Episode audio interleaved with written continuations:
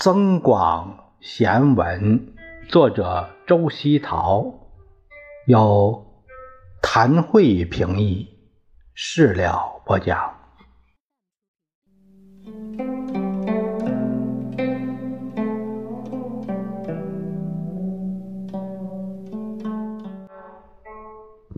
我们看第九节，说到闹里有钱，静处安身。来如风雨，去似微尘。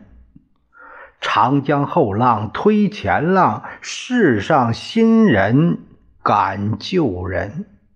近水楼台先得月，向阳花木早逢春。那这个说的就是闹里闹，就是热闹繁华的地方，叫闹里。安身就是在哪个地方居住生活，微尘就是细小的尘埃啊，是追赶就是追逐追赶，得月得到水中的月亮啊，那这个译文就是热闹繁华的地方有赚钱的机会，安宁幽静的地方适合居住生活，来时像暴风骤雨一样猛烈，去时像微尘飘落一样无形。长江后浪推涌着前浪，世上的新人追赶着旧人，在近水楼台的地方能先看到月亮，哎，面朝太阳的花木能够更早的感受到春天的到来啊，这是表表象的一个翻译啊，我，呃，这是大概是这样。那么我们就是说，你你在什么环境做什么事，你在闹市。啊，才可以呃有呃这个发财可以做生意的机会，嗯，那你那你呃隐居深山，你你上哪挣钱去，是吧？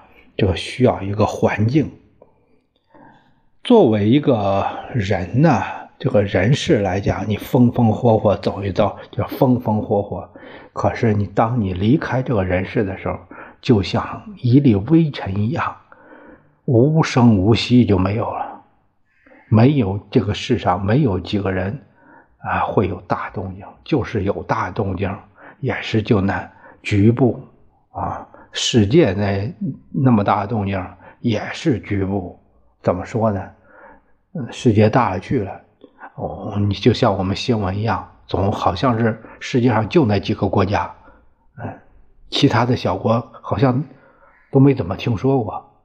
其其实他们还是在生活着，嗯，那后面说长江后浪推前浪，这我们现在说那呃叫后浪把前浪拍在了沙滩上，啊，就就是这样。那世上新人赶旧人，一辈一辈的人都是这样啊，不要说这个什么。一辈一辈人的成长，一辈人一辈人的起来兴衰，都是这样更替啊。那再一个就是有条件，你任你生活中，呃，你所处的环境，你有这个先天的条件，那么你就会呃有这样的机遇。你像近水楼台，那你就可以先看到，说要便于看到啊，这个先得月，那你一抬一低头就可以看到映在水中的月亮。那你像向阳的花木呢，向阳的这个草木呢，那它对于感受春天的气息啊，聆这个聆听春天的脚步。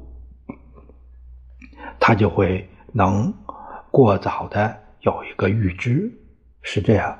这两句主要的还是说的是，还是说的是，呃，先决条件。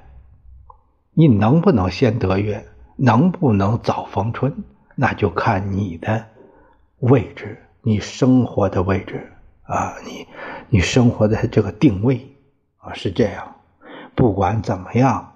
不管你是英雄还是狗熊，最终还是拍在了沙滩上，世上新人赶旧人，一辈一辈的后人推着你，啊，就这样，就是这样一个轮回，一个后人推着旧人，嗯，后人后来也成了旧人，就是这样，啊，这是第九节的一个阐释吧。